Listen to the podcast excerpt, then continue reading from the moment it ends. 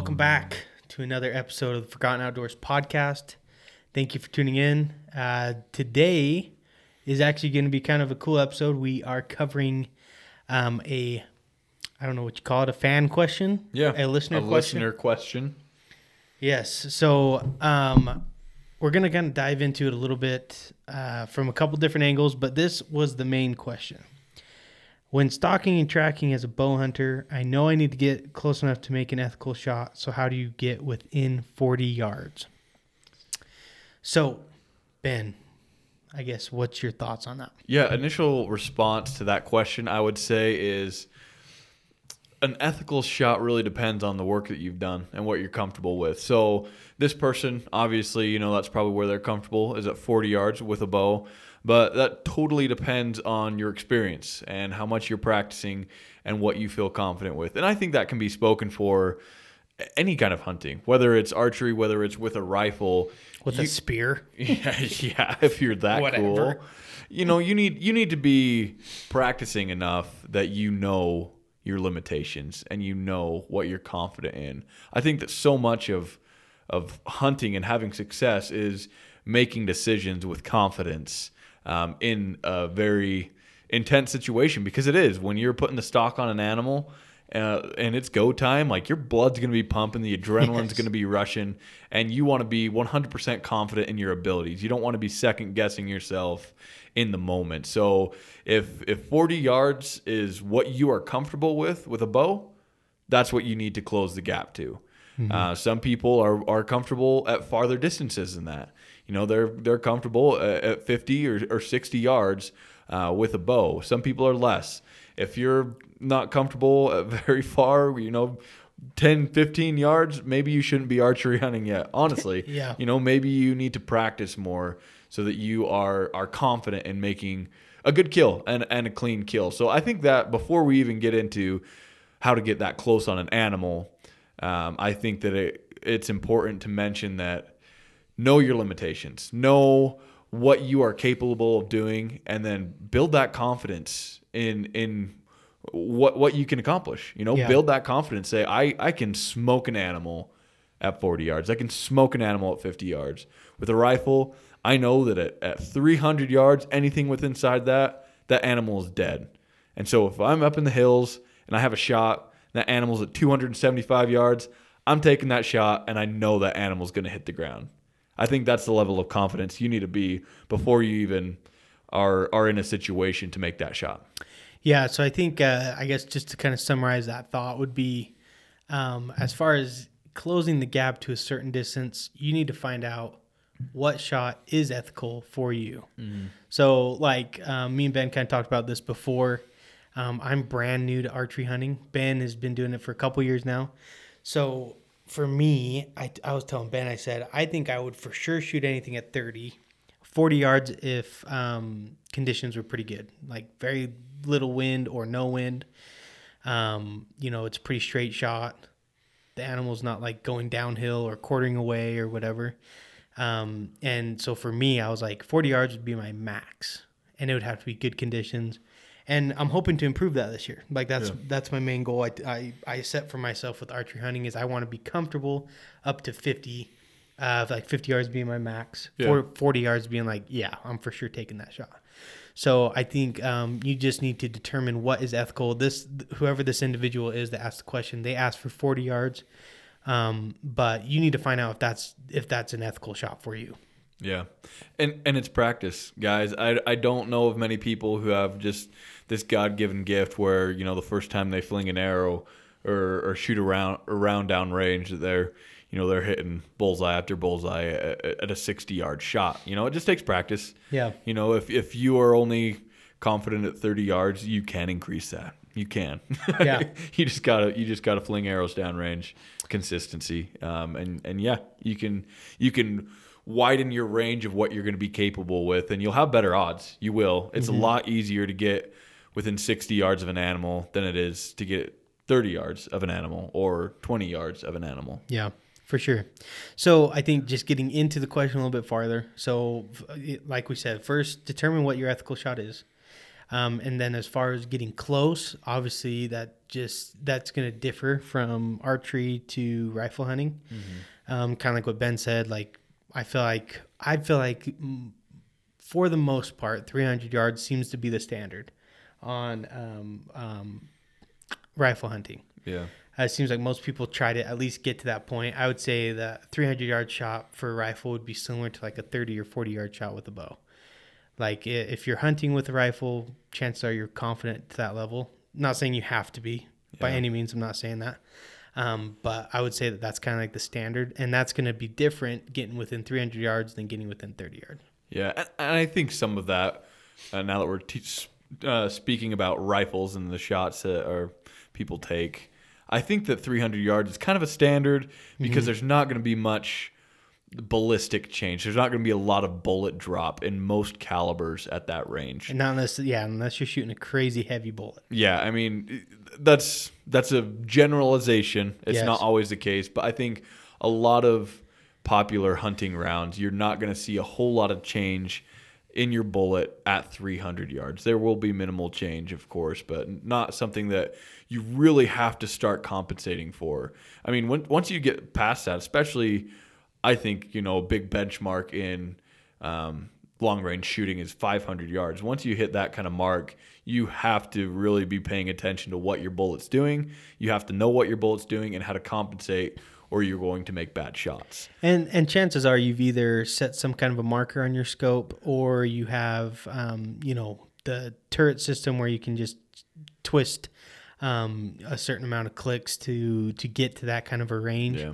Um, so again, that comes down to just practice and getting familiar with your equipment to the point that you just sit down, you range it, and you know, okay, I'm 500 yards. Here we go. Like I just need to twist it, or I need to raise it this high, or whatever it is. You know, as long as you're comfortable with it and it's ethical, then you know, for us, that seems that seems to be the main thing. Is just eh, as long as you're comfortable with it, then you know that's kind of a personal thing with if it's ethical or not. Yeah, and and technical shooting, long range shooting, is is a very technical thing. It, it's something that you need to put a lot of work in and a lot of research and a lot of time into. So if if what you your resources are is I'm going with my dad or my uncle and I'm borrowing their rifle, uh, you know I I wouldn't recommend those long shots. Yeah. Um, because it's something that does take time and it does take you know a lot of, of technical skill to be able to accurately time after time make long range shots. Thomas was talking about some of the turrets you know those tactical turrets where you're adjusting your your mills inside your reticle um, to to compensate for for windage for elevation. And there's a lot of different factors that we're not going to go into in this episode that that come into play when you're when you're flinging a bullet that that far. So just just things to keep in mind. I think with this episode we're going to go more into the archery hunting. For sure, yeah. I mean, it's not as difficult to to get within 300 yards of an animal. It's more, you know, knowing the areas that you're going to be in. Finding a good shooting lane. Right, that kind of thing when when it is rifle hunting. Um, and and uh, terrain plays a big part in that. You know, if you're in deep timber, you're not going to get those kind of shots. But fo- focusing more on archery, we're getting stuck Yeah. up on on on the rifle um, side of this, and that's not really what the question was asking. I think a lot of it depends on the animal that you're going to be hunting, terrain, and the style that you're hunting. I think early on in one of our episodes, we talked about the different styles of hunting, uh, the Yeah. different tactics that people use to kind of close that distance on an animal. Uh, so within the archery world, just to rattle off a few off the top of my head, one that we have here in Idaho is elk hunting. You know, it's it's in the rut with a bow, which means it's their it's a breeding season. They are moving Peak- around a peak lot. activity. Yeah, yeah, they're they're pissed off. They're they're looking for a mate. Yes. you know that they're Or roaming multiple. yeah, they're they're roaming around. They're very active, and you are trying to locate these animals. Um, a lot of those tactics is bugling, you know, calling to elk. That's I'm sure many hunters have either tried this or if you're getting into it or at least aware that elk are very vocal, usually vocal at this time of year, and you're trying to locate that. You're trying to get into areas where there's high traffic of elk. You're trying to figure out where they're at by by them being being vocal and then you're trying to communicate with them and either get a sneak on them or you're trying to lure them in with your your calls with Yeah. you being vocal yourself pretending that you're an elk another bull challenging them or a cow you know in estrus that needs to be bred.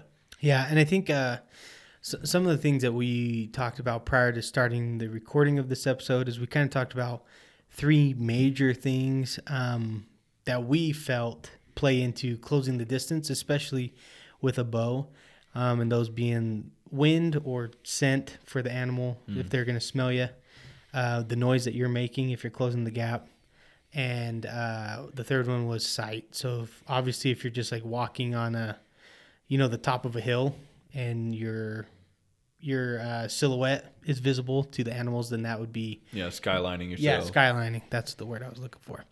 Um, you know that's gonna cause some issues for you trying to close the gap. But um, you know with Ben talking about the elk, I think during their their uh, breeding season, during the peak of the rut, I think that those bulls especially are on high alert because they're kind of trying to establish a boundary that's like their territory.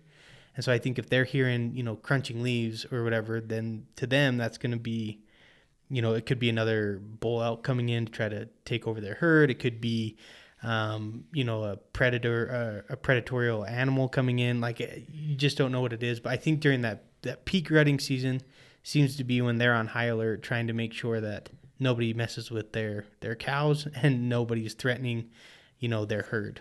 yeah and, and being on high alert it doesn't mean that they're going to be super skittish Right. I, I think that that's one of the times of year that they'll probably be the least skittish More aggressive. but yeah, but more aggressive. They're definitely going to be aware of what's kind of going around in their area. Um, so, you- so yeah, you, you brought up those three things, Tom. We talked about them earlier with scent, sight, and um, and sound. Yeah. Um, those are the kind of three three indicators that you need to be wary of. That's going to f- flag you. You know that an animal might catch on to and, and bust you, and then you're going to ruin your opportunity.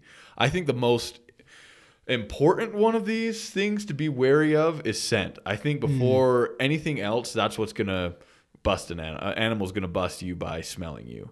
I think that's one of their best sense senses. Right. I think that if you are trying to archery hunt, you have to take in where the wind is if you're going to be successful Yeah, because time after time. and I think I think something that's interesting. Um, and recently I watched the episode of The MeatEater on Netflix. If you haven't watched those, you should check them out. Um, but they were hunting a bear, and something that's just kind of a dead giveaway that they're smelling something funky is it seems like um, any animal, but you know, in this episode particularly, it was a bear.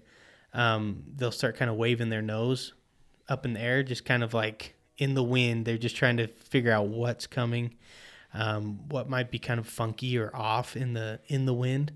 Um, and so this episode that I was watching, this bear was like 600 plus yards away and still able to get a smell.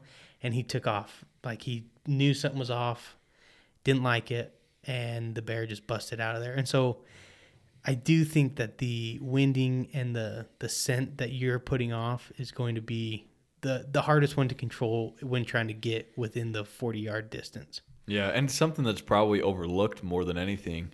I think that as hunters, we naturally think that we need to camouflage, camouflage, camouflage. We Yeah. don't want to be out in the open. It's it's sight. You know, animals are going to see us because that's our, as humans. That's our primary, Uh, you know, warning sign. That's our primary indicator when we see danger. It's we're seeing danger. Right. You know that that's one of our stronger senses.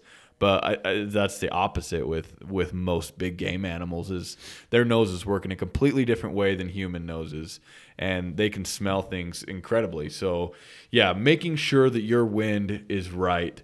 And so we've been talking about elk hunting. You know, if, if you have a bugling bull in a certain area, make sure you know where your wind is and what it's doing before you try to put a stock on that animal.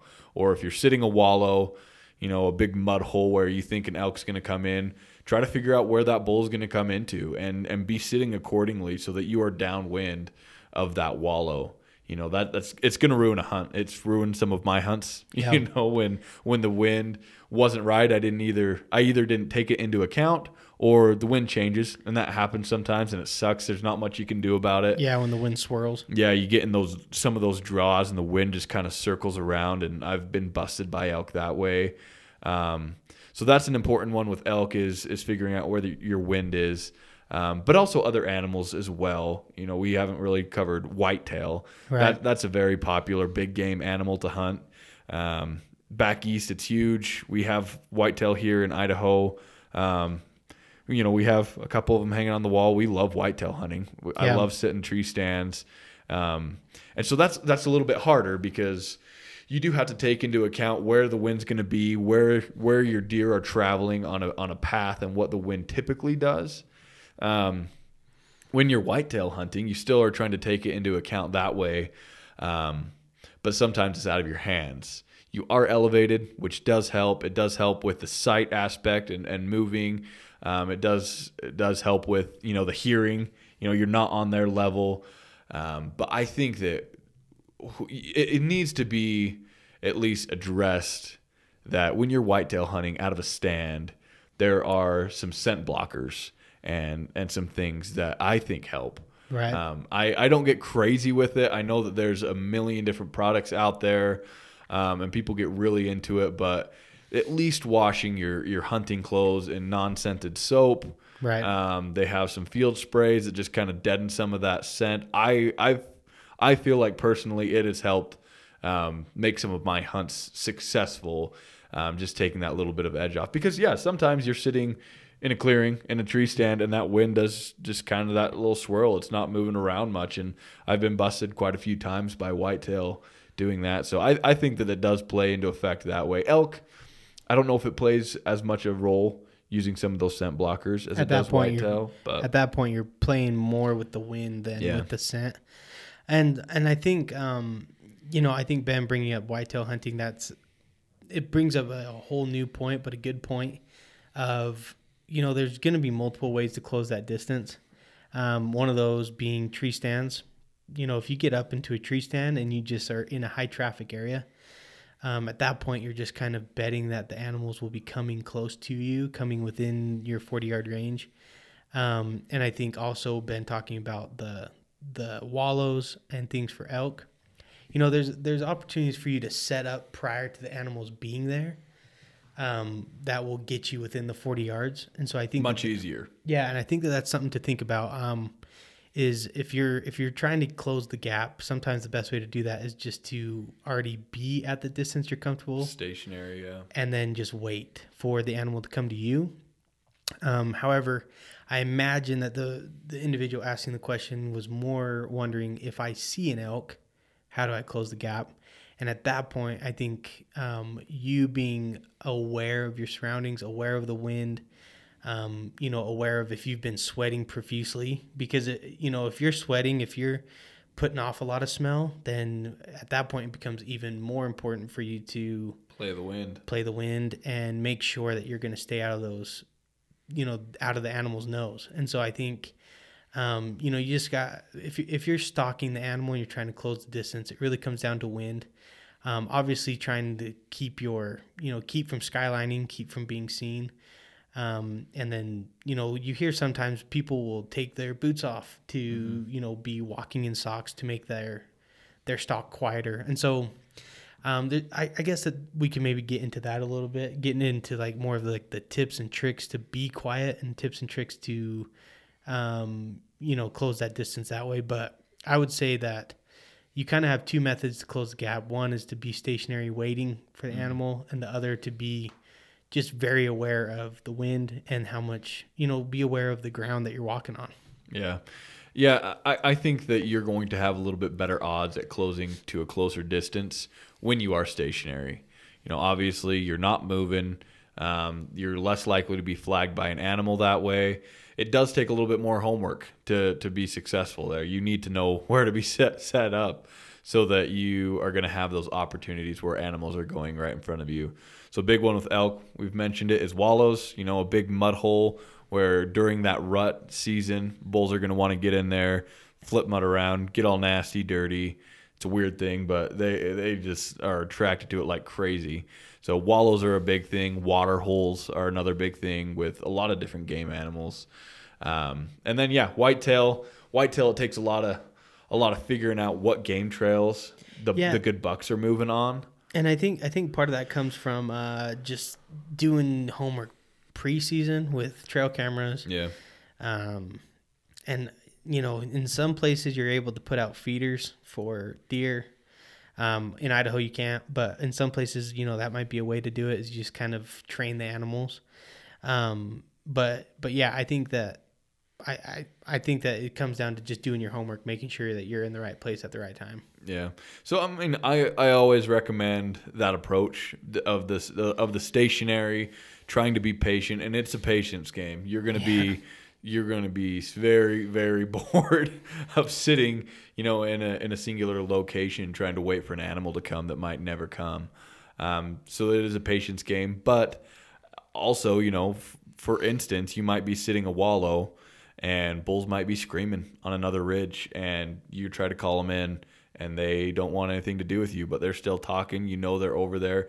It might be a good opportunity to try to put a stock on something. Yeah. So so that that approach, I'm definitely going to go after those bulls. I'm not just going to wait all night at a wallow that they might never come to Yeah. if I don't know they're hitting it very hard. But if they're talking somewhere, then yeah, let's let's do the other approach. Let's try to get a stock. Let's figure out where we think that bull's located.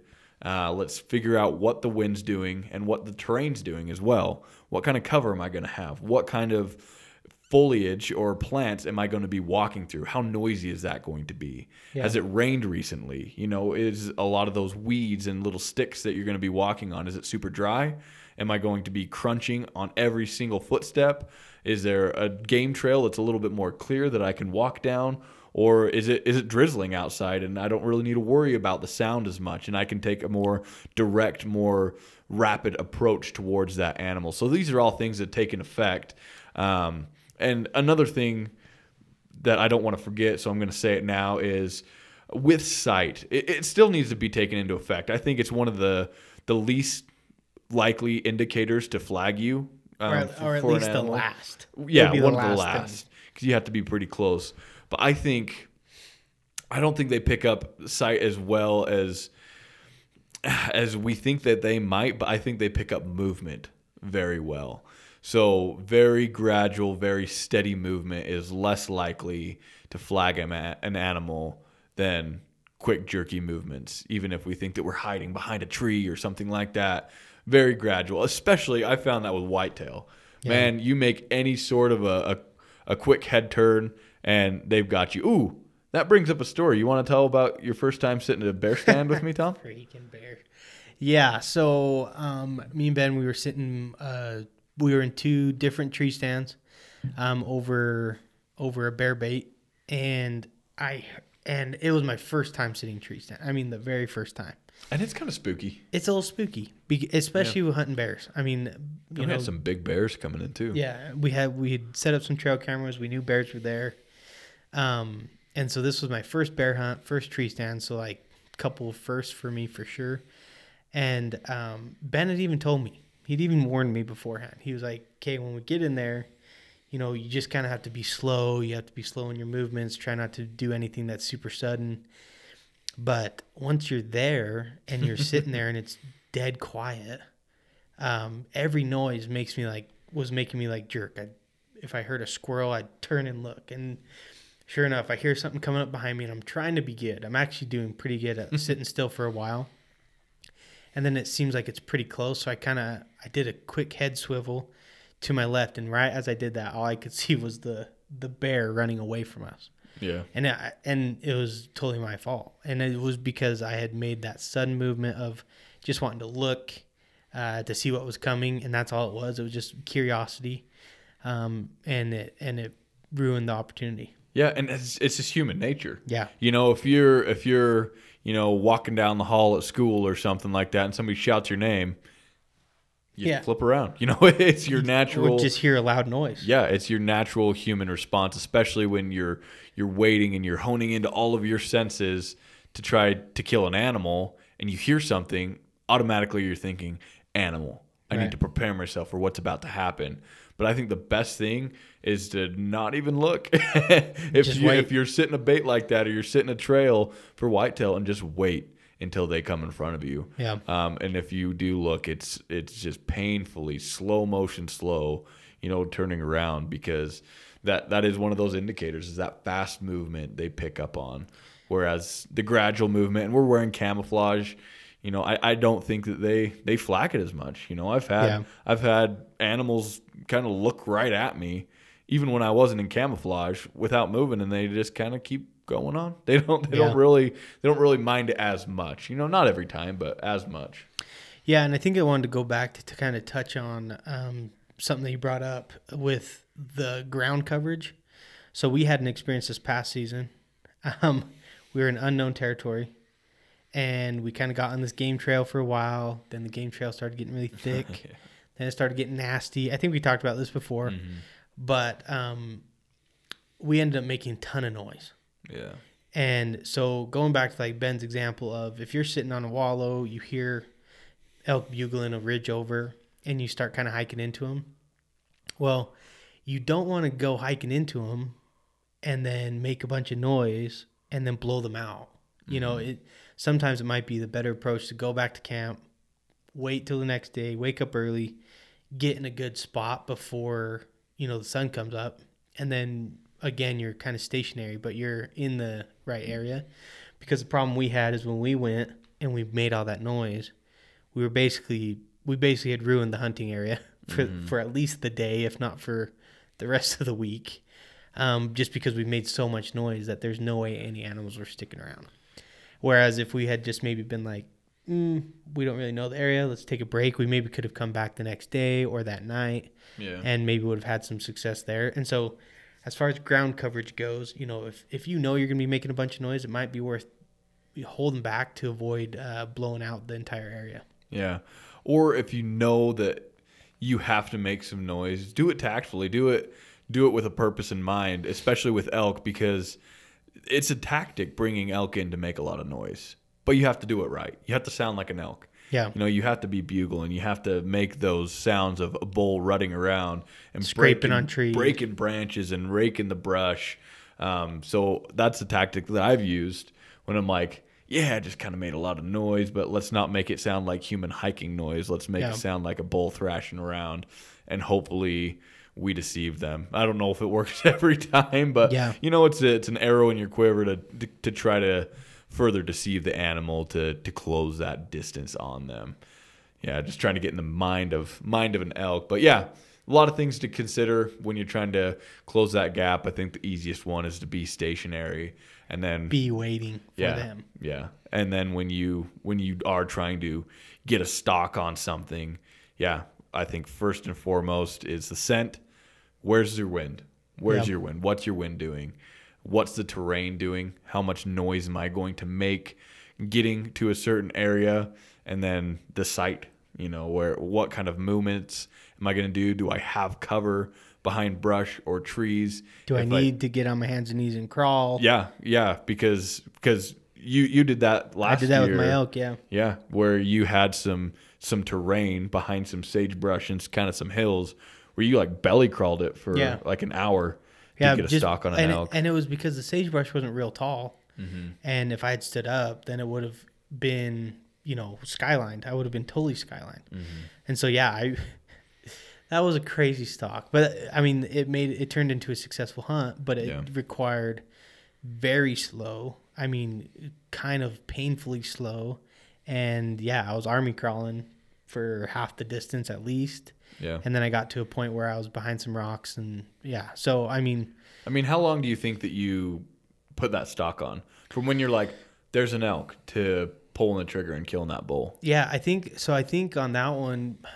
and I, I might have to reference my boy Sam because he was with me, but we saw it midday, so probably eleven or twelve, and I bet I was pulling the trigger about four. Yeah, So four or five hours on a stock of, I think it was about a thousand yards. So I mean, we weren't close, mm-hmm. but a thousand yards, and I was just trying. I I was hunting with a rifle, so I was really just trying to get within at least 200, 300 yards. but the terrain was pretty, you know, bumpy. And it got to a point where I had lost sight of the elk. And so then that caused a new kind of new dilemma Yeah. where I didn't want to just pop up. And so I was very, very slow. And then I eventually closed the gap to almost 70 yards, maybe. Mm-hmm. And it was just slow and patient. And that's Yeah. all it was. Yeah. Stupid slow. Yeah. Yeah, some stalks, especially if you're trying to like put a stalk on something with a bow, it can take hours, hours well, to the- cover like hundred yards, two hundred Yeah. yards. Because the the other thing with elk during their rut is they're usually in a big old herd. Yeah, And so you have a lot of eyes to be worried about. You have a lot of noses to be worried about. a lot of ears. yeah. And so um, for me, that was that was new experience for me seeing that many elk. And then when I actually popped up over the edge um, of this little rock formation, when I popped up, one of the cow elk saw me, and it's kind of like what Ben said. That sudden movement, my head came up, and then her head popped up, and she stood up. And at that point, I knew I was busted from her, and so I just had to get up, get in a shooting position, calm myself down, find the bull I was looking for, and then and then pull the trigger. And it and it ended up being successful. But you know, had I not been ready to take that shot quick, um, they probably would have busted me and been hauling out of there. So Yeah, takes hours of this, you know, preparation and crawling for like a split second where you can't screw it up. And even before that, it takes like weeks. How many how many times do we drive out there Oh, and man. hours and days did you spend looking for them? And it all comes down to to one moment One of making a good shot and making a quick shot. Well, yeah, and that's a I would say that's the other thing to I guess consider is if you're closing the distance, you better make sure that you're able to get your heart rate down, mm-hmm. get your, you know, get your nerves under control to hold steady with that bow because that's something that's been new to me is um, you know, if we go out and we practice shooting for a long time, I get to a point where um, I start to get a little bit tired and so I get shaky and I feel like that can only be 10 times you know 10 times worse when you're you've got a ton of adrenaline pumping through you Yeah. and you're all excited i imagine that shaking gets worse and so i think that would be the other thing to think about when when you do close the distance is uh you know taking the time to take a couple deep breaths get set up on a good shot before letting go of an arrow Yeah, and and sometimes it works out where you have the time, and sometimes it doesn't. Yeah. And, and if you are completely shaky and, and freaking out, then don't take the shot if you're not Yeah. confident in it. But I mean, some people practice with that. You know, they'll they'll do some sprints Yeah. or some push-ups, or you know, they'll they'll do some kind of physical exertion where they're getting that heart rate up, they're breathing hard, and then they they shoot their bow um, to kind of practice those scenarios. I've done that, and or you shoot in different kind of kneeling positions, sitting positions, just trying to replicate what you would actually be experiencing when the shot counts the most. So just kind of comes down to that confidence and what you're confident in doing, practicing. Um, I think we're kind of coming to the end of this episode, but just kind of wrapping it up for again is trying to close on that animal. If you're going to be stationary, you're probably going to have a little bit better luck at getting close on some animals. Takes a little bit more homework. Um, if you're going to try to put a stalk, make sure that you're considering the the smell, the sound, and the sight um, that you're going to be giving off, so that that animal doesn't wind you. Yeah, and I, I, I guess just one more plug for an ethical shot. I think, you know, a thirty yard shot might be ethical today, but if tomorrow you put a big long stalk on an animal and you're shaky, it might not be ethical tomorrow. So, Yeah. um, you know, the ethical shot is a day by day, and it just depends on how how much time you put into to practice and how much um, comfort you have with your equipment. Yeah. And I think that's going to wrap it up, guys. Thanks for listening to another episode of the Forgotten Outdoors podcast. As always, uh, subscribe, like our Instagram, our Facebook page, get on our website, uh, give us a follow that ways, guys. We we enjoy doing this. Uh, this episode came from a question from one of our listeners. We really appreciate it. Hopefully, this helped out. Um, and if you guys have any questions, definitely hit us up. We'll try to get it on our episode or at least address it uh, directly or through social media. And as always, stay safe out there, guys, and take it easy. Okay, we'll see you.